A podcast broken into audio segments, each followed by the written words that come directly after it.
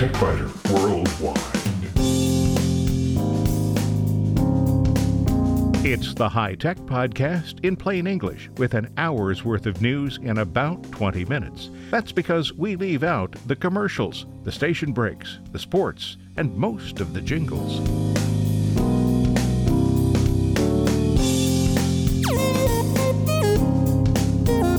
Podcast number 678 for the 31st of January 2020. This week, password managers have become essential tools for those who want to protect their data, and other actions can improve your odds of surviving. In short circuits, website pop up messages asking to send notifications are annoying, and now browser publishers are making it easier for those of us who detest those messages to get rid of them. Sometimes you might want Windows to believe that you're not in the location where the operating system thinks you are. It's an easy fix. In spare parts, only on the website, Facebook claims to have ways to protect your privacy, or at least to control more of what Zuckerberg and crew know about you, so let's take a look. A man who claimed to protect organizations from distributed denial of service attacks will be sentenced in May for staging such attacks himself.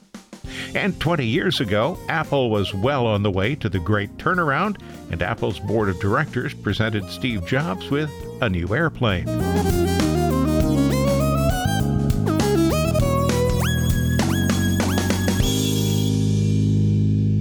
Several decades ago, antivirus applications weren't necessary. Then suddenly they were.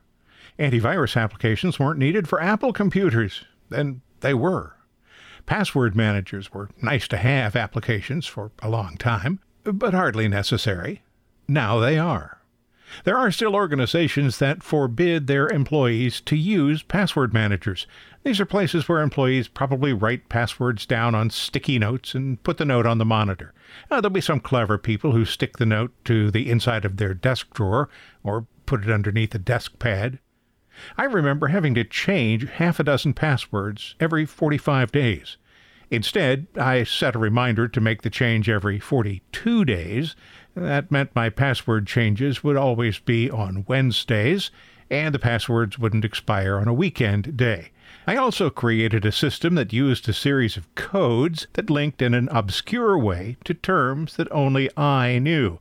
Anyone could have the code, and it would be meaningless. In addition to managing passwords, these password manager applications often have extra features that review usernames to see if they've been involved in a data breach, display the strength of passwords, and even provide an overall assessment of your passwords based on whether or not the passwords have been reused, how old they are, whether they may have been compromised, and how strong they are. Many organizations now have converted to single login systems that authenticate users on all systems that they should have access to. Corporate IT departments that use these systems have made the right choice, but many users probably still write down their passwords. Passwords aren't the only way to authenticate users. Authentication can be accomplished using one of three methods, and sometimes with an additional second factor. The three options first, something you know, and passwords are the most common there. Something you have, that could be a key fob or a smart card. Or something that you are. Facial recognition, fingerprints, and retina scans are used there. There are other methods, including one that was virtually foolproof in the days when phone lines and modems were used. High security modems were designed to be user specific, and those who needed access to a computer would call their modem their modem would immediately disconnect and then call the user back at the one telephone number registered with that device. That was expensive, cumbersome, but quite secure. Most financial and medical systems now use multi factor authentication. A credit union I use asks for my username, which is not an email address. Then it displays a photo that I selected when I set up the account so that if I see something else, I'll know there's a problem. Next, I'm asked for the account password, and when that has been accepted, I have to respond to a security question. That's a fairly quick and reasonably painless process. A bank that I use requires only a username and password if I log on from a computer that has been previously authenticated. About once a week, though, the bank does require that I enter a security code that the system sends to my mobile phone. Or if I attempt to log on from a new computer, the server will send a security code to my phone to ensure that I am who I claim to be. Security is a tough topic. I don't envy chief security officers who have to balance security with ease of use.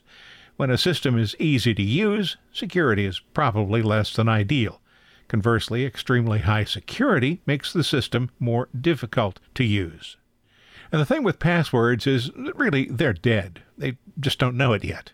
Better systems are coming. Passwords will fade over the coming years as biometric systems become more popular and as their costs fall. Some notebook computers have fingerprint readers right now. My primary computer has one. I never use it because it's near the keyboard and the case has to be open for me to provide a fingerprint. The computer connects to two external monitors, an external mouse, and an external keyboard, so the cover is always closed. I do still use a password for access, but I could also use a PIN or the Windows Hello face recognition function. I have set up a PIN and I use it occasionally just to confirm that it's still working as expected. The Surface Pro tablet that travels with me recognizes my ugly mug. Consumer grade biometric systems, though, have a long way to go, and they should not be considered to be as secure as a password. So, for the immediate future, and probably for a couple of decades, we are still stuck with passwords. I've written about password managers before and used LastPass for many years. A year ago, I switched to 1Password, and while it was as functional and as well built as LastPass, I've switched back to LastPass. And those are just two of the programs available to help with password management. You'll find a list of most of the top contenders on the TechByter Worldwide website this week. That's www.techbyter.com. But you might wonder if web browsers can remember credentials for sites that you visit often, and they can, why is a separate password manager needed? That's a pretty logical question. Although browsers are doing a better job of protecting passwords that they store, it is still better to use an app made explicitly to manage passwords. Those of us who use more than one browser find that a password manager is a huge improvement over storing credentials in the browser, that's because the password manager will work with all browsers. Trying to coordinate passwords between browsers is time consuming. Password managers are even more important for those who use more than one computer and a mobile device or two. A good password manager will coordinate credentials on all of your devices. Besides using a password manager, there are other good practices that improve security for your data, cloud based resources, and online shopping. Some disagreement exists, and I should note that disagreement extends even to whether password managers themselves are a good idea. I feel that they are, but some consultants are passionately opposed because losing control of the credentials for the password manager could reveal every username and password you have to some exceptionally bad folks, people you don't want to have that information. So, if you use a password manager, create a strong password. Make it so long and so obscure that nobody, not even your spouse or a close friend, will be able to guess it. And it's a good idea to write that password down and store it so that a spouse can find it in an emergency. Storing it on the computer is not a good idea. And don't just email it to your spouse. Go really old school here. Write it down on an index card. Put the index card in an envelope and store the envelope in a location that you and your spouse know. Here are some other best practices that aren't always best practices. Change your passwords frequently is a common admonition. Well, no. In fact, that's one of the most absurd suggestions in the history of computing. This practice causes no end of trouble. Create long and strong passwords that are impossible to guess, difficult to type, and not at all memorable. Your password manager takes care of remembering and typing the monstrous password, so you don't have to. Use a service that can report when a username may have been compromised and change the password only then. I have more than 300 passwords, and if I changed them all every 45 days, I'd probably not get any work done. Password managers such as LastPass can check your usernames against lists of credentials that have been exposed, or you can use an online service to see if your email address or username has been exposed in a data breach. Second suggestion usually is don't reuse passwords, and that's excellent advice. But it's not an absolute. Bill Hess has written about the risks of reusing passwords on his Pixel Privacy blog. You'll find a link to it on the TechByter Worldwide website. The exceptions to the rule that I see are for trivial resources, websites that store no personal data about you. I have unique passwords for websites such as Adobe Creative Cloud, American Electric Power, my health insurance provider, banks, Amazon, my website control panel, and other sensitive sites. Each of the passwords is long, complex, impossible to remember, and very difficult to type. But I also have login credentials for places like CNET, Last.fm, Merriam Webster, NVIDIA Support, and a lot of other sites that are unimportant financially. In fact, most of those sites do have unique passwords too, but they tend to follow a pattern. And at least for the past couple of years, when I set up new accounts, I've been creating long, strong, unique passwords. I just haven't gone back to change the less robust passwords on trivial sites. Another suggestion never share a password. Well, that rates as a duh measure. Some organizations consider sharing a password with another worker to be grounds for dismissal, and that's reasonable. Never share a password. And how about this one? Avoid dictionary words and trivial passwords. A password manager will keep you from doing this, but if you must create your own passwords, avoid ones like these 123456. Password, let me in. 123456789. Let me in 123. And QWERTY, Q W E R T Y. And yes, people do use passwords like those. Don't do it. If you create your own passwords, you should test the password. Long, strong, complex passwords stored in a password manager make that suggestion much less important, but you can download Microsoft's password testing tool if you need to create your own passwords. The tool's limit is passwords with 23 or fewer characters, though. Also, keep in mind that longer passwords are better. As illogical as it might seem, a string of 25 numeral 1 characters is more secure than a password like uppercase X, 6, uppercase U, 2, lowercase y, lowercase b, ampersand k. The password with all ones has 25 characters. The more complex password has just 8 characters. Long and complex is better, but length trumps complexity. Another common suggestion make passwords hard to guess but easy to remember. Using a password manager eliminates the need to make passwords easy to remember. A long and easy to remember password might be something like, We all live in a yellow submarine, all strung together. The trouble with doing something like that is you still need to devise a separate password for each site, and you'll very quickly forget which site uses We all live in a yellow submarine and which one uses Lucy in the sky with diamonds. Then you'll start writing the passwords down, and that's a bad idea.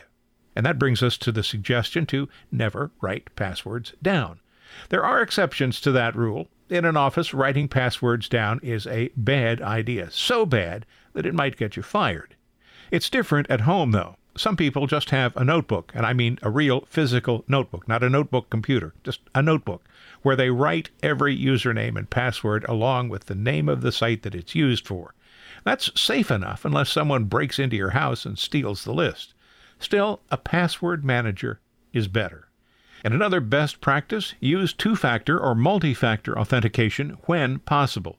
And yes, that does slow the login process down, but it substantially improves security. There's a lot of common sense involved in creating and securing login credentials. The more care you take, the safer you, your computer, and your data will be. If you find these podcasts useful, and I hope you do, might you consider a donation? There are no ads here, and support from listeners is the sole source of income.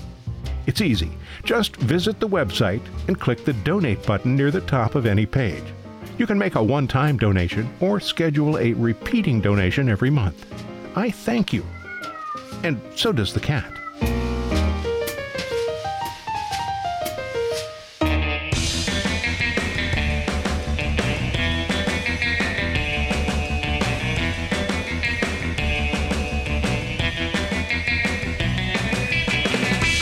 In short circuits, website designers sometimes seem to be intent on finding ways to annoy visitors.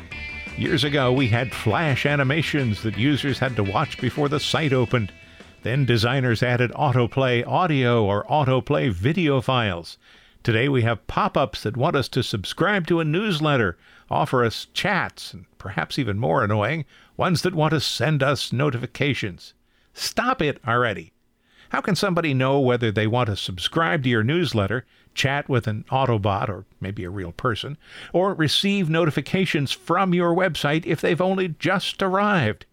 This is the cyber equivalent of meeting someone and immediately asking if they want to go to bed with you. Far too many sites engage in this annoying behavior. Virtually all people who are faced with the offer to send notifications respond by saying no, or just ignoring the message. Most of us have enough messages and enough interruptions without volunteering for more. Currently, Chrome, Firefox, and Safari all allow websites to engage in this annoying behavior.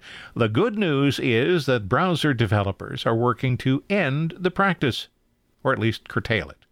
Some notifications can be helpful. You'll find them on social network sites and some news sites, but they can easily be misused. A site should prompt the user once and then abide by whatever decision the user makes. Instead, many sites continue asking to send alerts no matter how many times the user rejects them. Even worse, scammers have discovered how easy it is to misuse the technology. The Chromium blog says that Google recommends developers follow best practices for requesting notification permission from users. The blog points out what should be a common sense bit of information. Websites that ask users to sign up for web notifications when they first arrive often have a very low accept rate. Why this seems mysterious to some website developers is puzzling. Very few people want to commit to interruptions from something that might do nothing more than just waste their time until they know more about what the website offers and how the information provided might be useful to them. Sites that request permission at contextually relevant moments, according to the Chromium blog, enjoy lower bounce rates and higher conversion rates.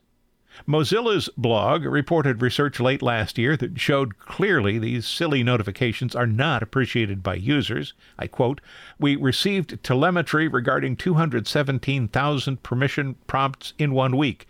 We discarded data for about 11% of prompts coming from approximately 40 users who had more than 200 prompts during the week. Once they did that, they were able to use the resulting numbers for some research. A surprising number of website visitors simply left the website after seeing the first request. If the site continued to request permission to send alerts, more people left. After receiving 10 prompts from a site, nearly three quarters of users were gone. The requests are ineffective, in other words. At most, about 2% of users accepted the offers. More than 90% either denied the offer or left the site. So clearly, it is a significant annoyance for most users, and it would be only a slight exaggeration to say that nobody finds the requests useful.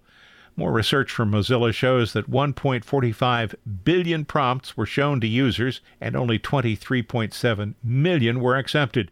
That's slightly more than 1.5 percent.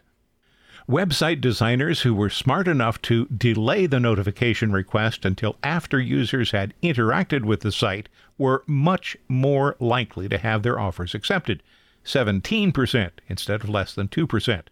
Starting with version 80, which will be released in mid February, Chrome will allow users to block these annoyances. Mozilla has already taken steps to kill the annoyance. Version 72 of Firefox, released in mid January, accepts the website's notification request, but it doesn't display a pop up. Instead, it adds a small icon that looks like a speech bubble to the address line. You can ignore the icon and the notification will not be displayed. Or you can click the icon and choose either Allow Notifications or Never Allow. So the annoyances are hidden by default, and you have to take explicit action to see them or to permanently eliminate them. Google plans a slightly more automated approach and will automatically block prompts from sites that are generally considered to be spammy, while continuing to display alerts from sites such as Twitter and Facebook. If users rarely accept notifications, Chrome will start to block all interruptions.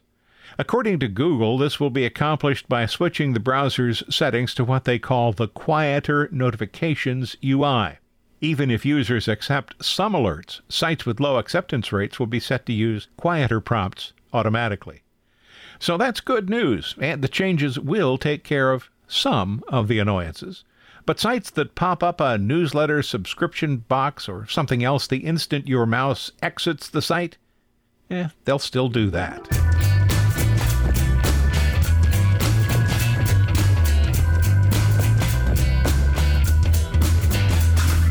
Windows 10 probably knows where you are. The computer hardware may include GPS circuitry that can pinpoint your location, but Windows can also make a reliable guess even without GPS. And in some cases, you might like Windows to think you're not where it thinks you are. If the computer doesn't have GPS, Windows examines nearby Wi Fi networks, the time zone you've set up, and the IP address you use to connect to the Internet. That's enough to get close. You can turn this feature off if you don't want Windows to know where you are, or you can limit which applications know your location. Open Settings and type Location into the search bar. Choose either Location Privacy Settings or Set Default Location. Either of these will take you to the Location tab, and there you can enable or disable the features, select which applications you want to have access to your location, and specify a default location. Enabling or disabling the location service is the first setting in the location panel. The next option, if the location service is enabled, allows you to specify whether apps have access to that location information. Even if you turn that off, though, some applications may still be able to approximate your location using Bluetooth, Wi Fi, a cellular modem, or other hardware, but with limited accuracy. Apps provided by the Microsoft Store are required to respect the Windows location settings. If you choose to give apps access to your location data, you can then turn the permissions off or on for specific apps. There's also a section called Default Location. That's what Windows uses when it's unable to detect your location. Desktop computers, unlike notebook systems, generally lack GPS hardware, and they'll also probably be connected to the Internet via wire. As a result, some of the clues that Windows could normally get will be missing. If you've established high security settings or put the computer in airplane mode, Windows can't determine your location, but you might still want some location information to be available. That's what the default location setting is for. Clicking the Set Default might surprise you, though. Instead of showing another settings panel, it opens the built in Maps app, opens the Apps settings, and then offers the ability to add, change, or clear the default location. If applications that depend on knowing your location are provided incorrect results, you can use this to add your current location. And if you'd like more information on the Windows 10 location function, visit Microsoft's support site there's a link to it from the TechByter Worldwide website, www.techbyter.com. And while you're on the TechByter Worldwide website, be sure to check out spare parts because that's the only place you'll find it. This week, Facebook claims to have ways to protect your privacy, or at least to control more of what Zuckerberg and crew know about you. So let's take a look. A man who claimed to protect organizations from distributed denial of service attacks will be sentenced in May for staging such attacks himself. And 20 years ago, Apple was well on the way to the great turnaround, and Apple's board of directors presented Steve Jobs with a new airplane. Thanks for listening to TechByter Worldwide the podcast with an hour's worth of technology news in about 20 minutes. I'm Bill Blinn. Be sure to check out the website www.techbyter.com. And if you like, send me an email from there. See you next week.